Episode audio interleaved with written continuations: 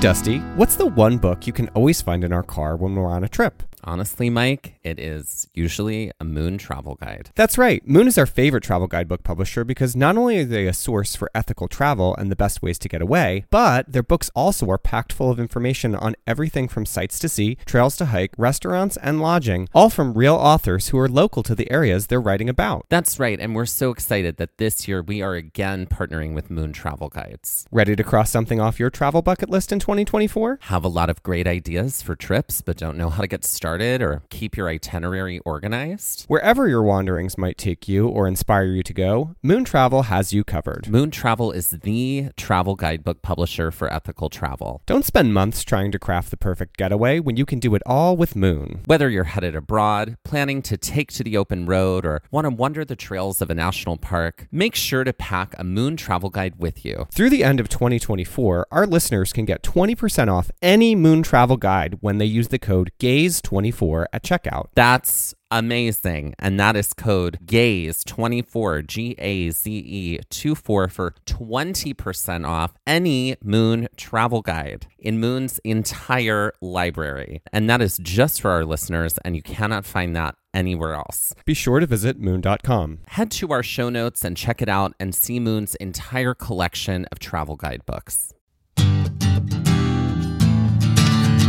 Hello and welcome to Gaze at the National Parks, the podcast. I'm Dusty. And I'm Mike. If you're joining us for the first time, Gaze at the National Parks is a podcast that explores the trails of America's national parks, one hiking trail and one national park, one park at a time. In between our full length episodes, which explore these trails, we have trail mix episodes. These episodes cover a variety of topics related to the national parks and the environment, and often explore topics we didn't get to cover in depth in a full length episode. Right now, our full length episodes are all about the trails in Glacier National Park, located in the area of land also called Montana. We'd also like to acknowledge that the land, also known as Glacier National Park, is on the traditional and stolen land of the Blackfeet and the Ktunaxa Nation. Today's trail mix is all about the science of glaciers, the landmass and scientific process that inspired this park's name.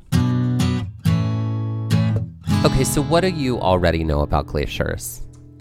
Well, I know that glaciers are, for the most part, left over from the ice ages of, you know, yesteryear, and that their retreat helped to carve land masses, leave gigantic lakes. The Great Lakes in the United States are remnants of glaciers. I also know that the debris field that's left once a glacier retreats is called a moraine. Great. Those are the things I know. Okay. Great. Well, let's start with the basics. What are glaciers and how are they formed? Glaciers are humongous masses of ice. They are formed when snow falls repeatedly in a concentrated area of land, and the snow builds up and compresses over time. There are glaciers in every continent of the Earth and are mostly found in cold or alpine climates. In order for glaciers to form, they must be in high snowfall areas and also remain cool in the summer. The amount of snow the area receives will depend on if the glacier grows, remains stable, or is what scientists call retreat, also known as getting smaller. If the snowfall in the winter is greater than what melts off in the summer, a glacier can grow or remain stabilized. However, if glacier melt is greater in the warmer months than the snowfall is in the colder months, the glacier will go into retreat. Glacier melt is one of the leading causes for glacier movement or sliding. Sliding is common and most often happens when a thin layer of water forms at the base of a glacier, allowing it to move over rock and sediment. While compressed snow that experiences a similar process sometimes causes avalanches, glacier movement is slow and happens over hundreds and sometimes thousands of years. When a glacier forms, it is still susceptible to gravity. Gravity can cause the glacier to move and change shape. Sometimes glaciers can look like rivers of ice, and though glaciers are gigantic and frozen, their movement is powerful and impactful. The movement of a glacier has the power to leave a sustained impression. This is sometimes in the form of a valley, a river that becomes wider, or a carved out pocket on the side of a mountain. While the landscape physically changes with the movement of a glacier, there are other big benefits that come from glacial movement. Water from glaciers, also known as glacier melt, help deliver important nutrients to other bodies of water, including lakes, rivers, and even oceans. Specifically, the nutrients in glacier melt can help promote the blooming of phytoplankton, which is also the base of the marine life food chain. And in some parts of the world, communities depend on glacier melt for their water supply. When a glacier moves, it often takes things with it. Sometimes this includes rocks, boulders, and bits of earth. When these bits accumulate in one area and get left behind after glacier movement, this pile of rock debris is called moraine. Right. Okay. So where have we seen moraine before? So we've seen moraine on the hike, the Siyeh Pass hike. Yes. Um, also on the um, Scenic Point hike. hmm I feel um, like we also saw moraine in Grand Teton. Yep. There was some moraine there, but I do remember quite a bit of moraine all over Glacier National Park. Mhm. And it's so funny because they're so distinct in like what They're they look like. bands. That's like bands of stone, basically. hmm And you can, and sometimes they're just like piles, Mhm. as if The glacier took a dump. right, or gravel company came in and just left a pile of The gravel, Gravel. company took a dump. right, right in the spot where that moraine is. So yeah, sometimes moraine. I know it looks different depending on where it is and what the process was and how the glacier moved, but the ones we saw were more like pilings. a dump. Glaciers currently cover about 10% of the Earth's surface, as compared to the Ice Age when they covered about 32%. Currently, the glaciers on Earth also contain about 69% of the Earth's freshwater. Wow. Yeah. In the land, also called the United States, there are about 35,000 square miles of glacial ice, most of it being contained inside the land, also called Alaska, which contains about 34,000 of those square miles. Sometimes glaciers appear white, and sometimes they appear with a bluish tint. As snow compresses inside a glacier, ice crystals are made and air pockets form around them. As these air pockets get compressed, they are able to absorb only a small bit of red light, which reflects out a bluish tint. So if you see a glacier that has a bluish tint, that means many of the air pockets have been compressed. The largest area of glaciers in the land, also known as the lower 48, is in Washington state. The glacier melt in this area provides about 480 billion gallons of water every summer. This water is used for drinking water, to irrigate crops, and for hydroelectric power. The largest glacier in the world is located in Antarctica and is about 250 miles long, 60 miles wide, and in some areas up to 3 miles thick. Now let's talk about types of glaciers. There are so many. Let's start with ice sheets. These are gigantic and could be the size of a whole continent. Much of the northern area of the land, also called North America, was carved by this type of glacier in the last ice age. And when an ice sheet stretches over water, it can be known as an ice shelf. There are also ice fields and ice caps. They are similar to ice sheets, but they are under 50,000 square kilometers in size. There's also alpine glaciers or mountain glaciers, which means that they are formed in high alpine areas. If these alpine glaciers form inside a hollow bowl shaped area, they are also called cirque glaciers. Speaking of mountains, let's talk about valley and Piedmont glaciers. These glaciers start very high in the mountains, so it's possible for them to start as an alpine glacier.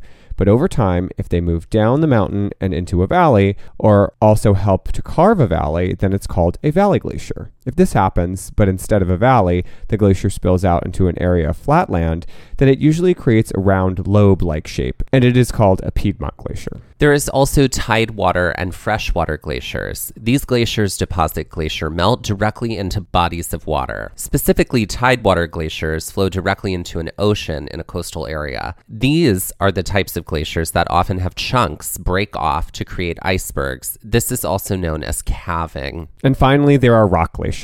These glaciers have a high concentration of rocks mixed into the compressed snow and ice. As they flow, the rocks continue to compress, and soon the rock and ice become one substance traveling together. Okay, so what glaciers did we see in Glacier National Park? So we were able to see Grinnell Glacier from two different vantage points, which That's was right. really cool. We didn't see Piegan Glacier like up close, but Becky pointed it out or where it used to be. I can't remember if it's one that's still there or was like it's remnants kind of small. Yeah, yeah. And then we were able to get really close to Sexton Glacier, which Yeah. was, I mean, I got closer than you did because I walked like well, along you that walked moraine onto pile. the moraine Yeah. pile, and I You said were like, no, I was good. No, no, no, no. I didn't need to go Yeah. to the moraine pile. Um, but that was really cool. I mean, we weren't like able to touch it close. I think we could have I think we could have potentially hiked out there, but I also think it was probably going to be too much of a scramble to get back up and things we'll talk about in a future episode for sure. It's kind of wild, you know, the glaciers in that park. Many of them are from not the long ago ice age, but like the mini ice age. Um, right. So it's kind of wild to be like, wow, these have been around since, you know, the mid 1800s, right? The mid Was no, mid the mid 1400s. mid 1400s. Just kind of thinking about that. And also the size, which is kind of wild because they're gigantic, but nowhere near as gigantic as they used to be. No, Right. nowhere near as gigantic as Yeah. they used to be. Technically, they'd be considered in retreat. Right. In massive retreat, I think. Yes. Yeah. And all of the glaciers in Glacier National Park are considered what type? they are all considered rock glaciers. No, no, They're all considered calving glaciers. no, no. They no. are fri- No. freshwater They are tidewater glaciers. mountain or They are rock glaciers. fold glaciers. No. No, now you're getting your mountain types and your glacier types confused. so many types. no, they are all mountain or alpine glaciers. That makes sense. yeah, because they formed up there and they've just always stayed there. Yeah. So I'm sure some of them may be considered cirque because of like a circular Mm-hmm. pocket that they ended up in. But I don't know. I don't know Mm-hmm. about that. Since all of our episodes right now are about trails in the land also called Glacier National Park, let's talk about some other glaciers that you can see while you are there. One of the most. Oh, sorry. No, I think it works. Why don't you just take it? Go for it. One of the most popular glaciers here is Grinnell Glacier, which can be seen by hiking the Grinnell Glacier Trail from Many Glacier.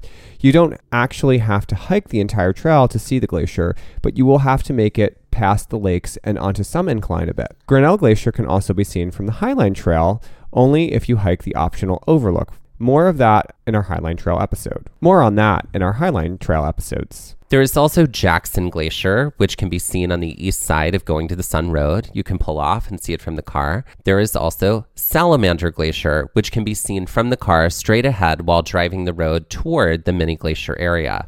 Sperry Glacier can be seen if you hike the Hidden Lake Trail at Logan Pass. If the sky is clear, then it is possible to see it in the distance over the peaks. It's also possible to hike it from Lake McDonald Lodge, though it is 8.5 miles one way with a 5,000 foot elevation gain. That sounds rough. Mhm. Yeah.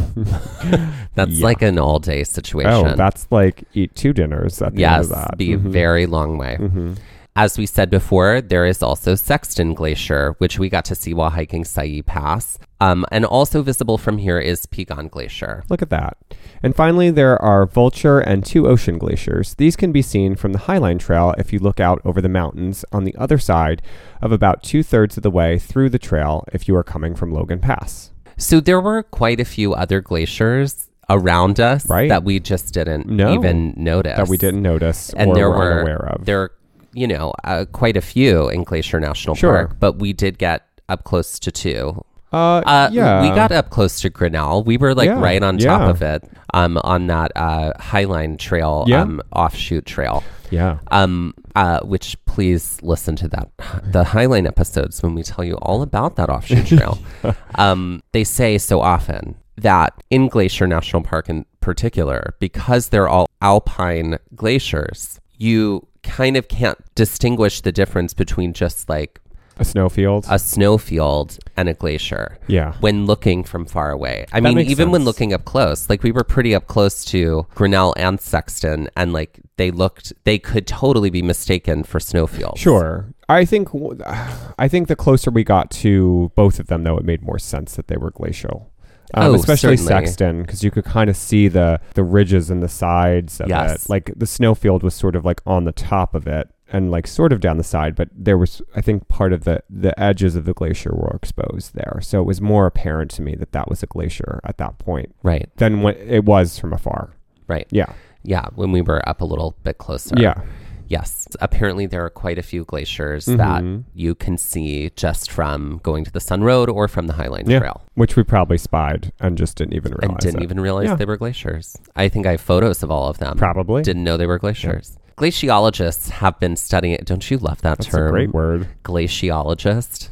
Glaciologists have been studying glaciers, their movement patterns, and their impact for years. There are many reasons scientists have been studying glaciers for years. One reason is that glaciers are like keys to seeing the Earth hundreds and thousands of years ago. Snowflakes are porous and therefore contain everything that might have been in the air at the time it was falling. Studying glaciers helps us to know what the climate was like at different periods of time on the Earth's timeline. In 2018, the American Meteorological Society published their report called State of the Climate in 2018. I think we remember this report because, like, it went around. It's where my sadness comes from. Right, right. It was a report that looked at the Earth's climate from 1980 to 2018. Specifically regarding glaciers, they had reported that there had been a decrease in glacial mass since 1980. Specifically, and now quoting the report, quote, the equivalent of cutting a 24 meter thick slice off of the top of the average glacier, end quote. That's about 78 feet and 8 inches. And for some more perspective, if all glaciers were to melt, the sea level would rise by about 70 meters, also known as 230 feet, and that's worldwide. Mm-hmm. so,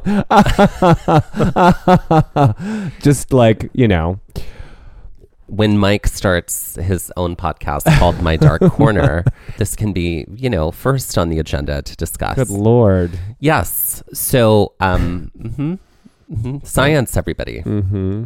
Here's the other thing: is that it doesn't get it doesn't get much brighter. Okay. Since so many people still depend on glaciers as a resource for water, it is scary to think about what would happen if they were no longer intact or were no longer an available resource. And while glaciers have helped us understand the various periods of time in the Earth's timeline called ice ages, there's been much discussion about an impending mini ice age or little ice age. Based on science and research, the last mini ice age that occurred started at the beginning of the 14th century. Scientists believe for a long time that we may experience another little ice age around 2030.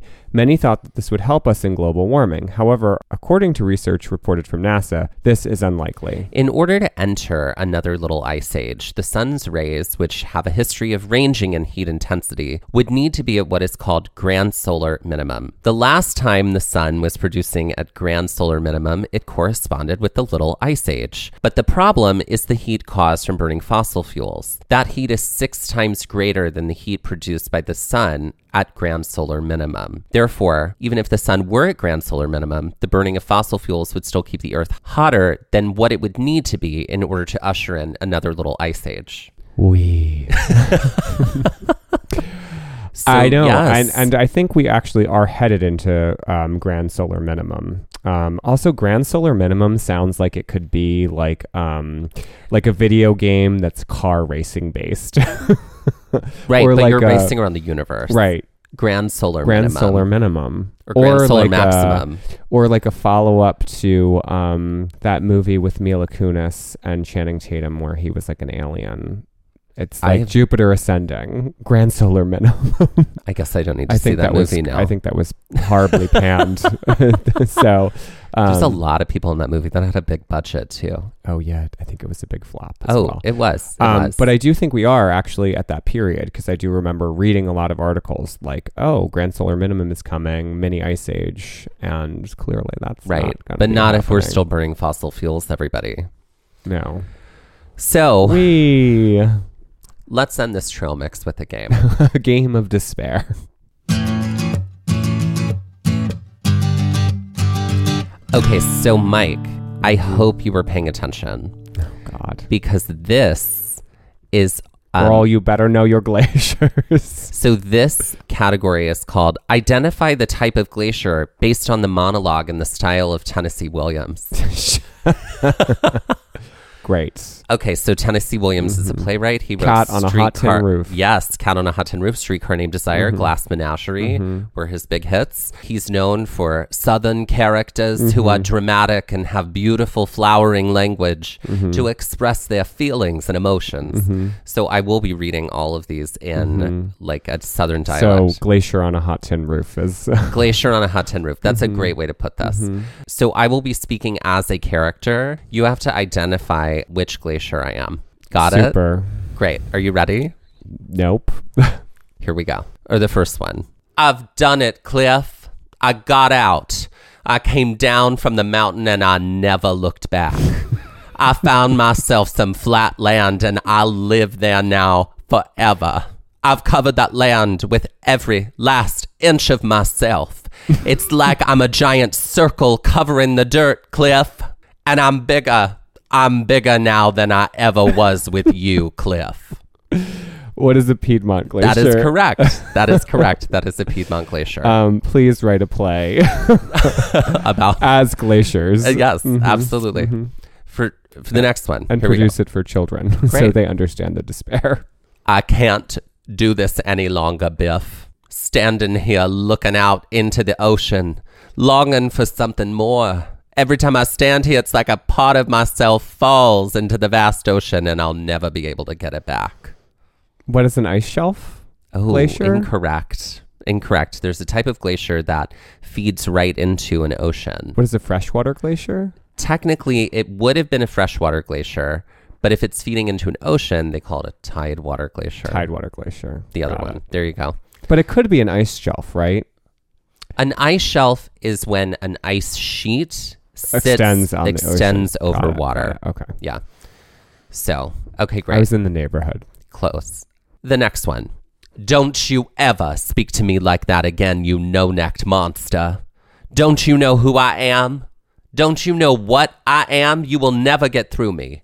My temper is miles thick, and my strength covers giant swaths of the earth. You will never get through me. What is an ice sheet? That is correct. There we go. What is an ice sheet? Okay, the next one. Swaths of the earth. Don't you dare try and stop me. I've lived up in this mountain for too long. I'm moving on, Tom. My dreams can never be contained here. I'm flowing. I'm moving into long stretches of land between these peaks you called a home. I will never be contained. What is a valley glacier? That is correct. and finally, God.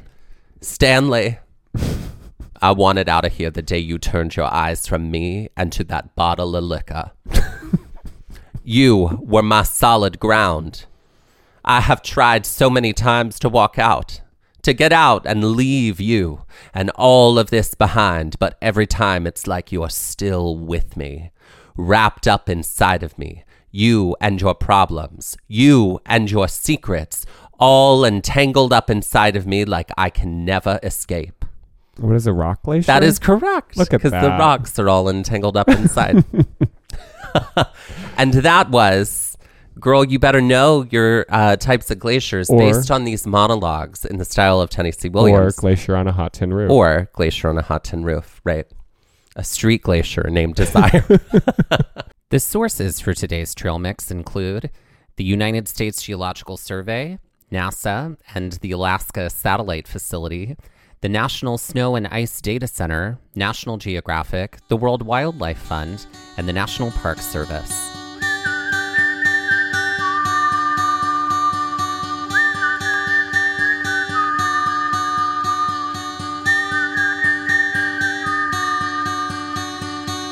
This has been Trail Mix by Gaze at the National Parks, the podcast, and we're here to remind you to glacier early and glace often.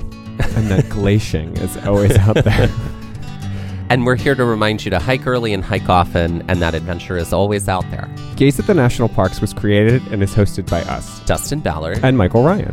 To see images from this episode, follow our Instagram at Gaze at the National Parks. To contact us, email us at gaze at the national parks at gmail.com. And to find out more about the parks visited on the show, visit our website, gaze at the nationalparks.com. And to buy some of our merch, go to the Gaze Shop by going to shop.gaze at the nationalparks.com. And that's Gaze, G A Z E. All original artwork featured on Instagram, on our website, and in the Gaze Shop is by me, Michael Ryan. All original music was written by Dave Seaman and performed by Dave Seaman, Mariella Klinger, and Sean Sklios. Our music producer is Skylar Fortgang. This episode was edited by me, Dustin Ballard. We would also like to acknowledge that while recording this episode, we were on the traditional and stolen lands of the Lenape people, also known as Ocean County, New Jersey.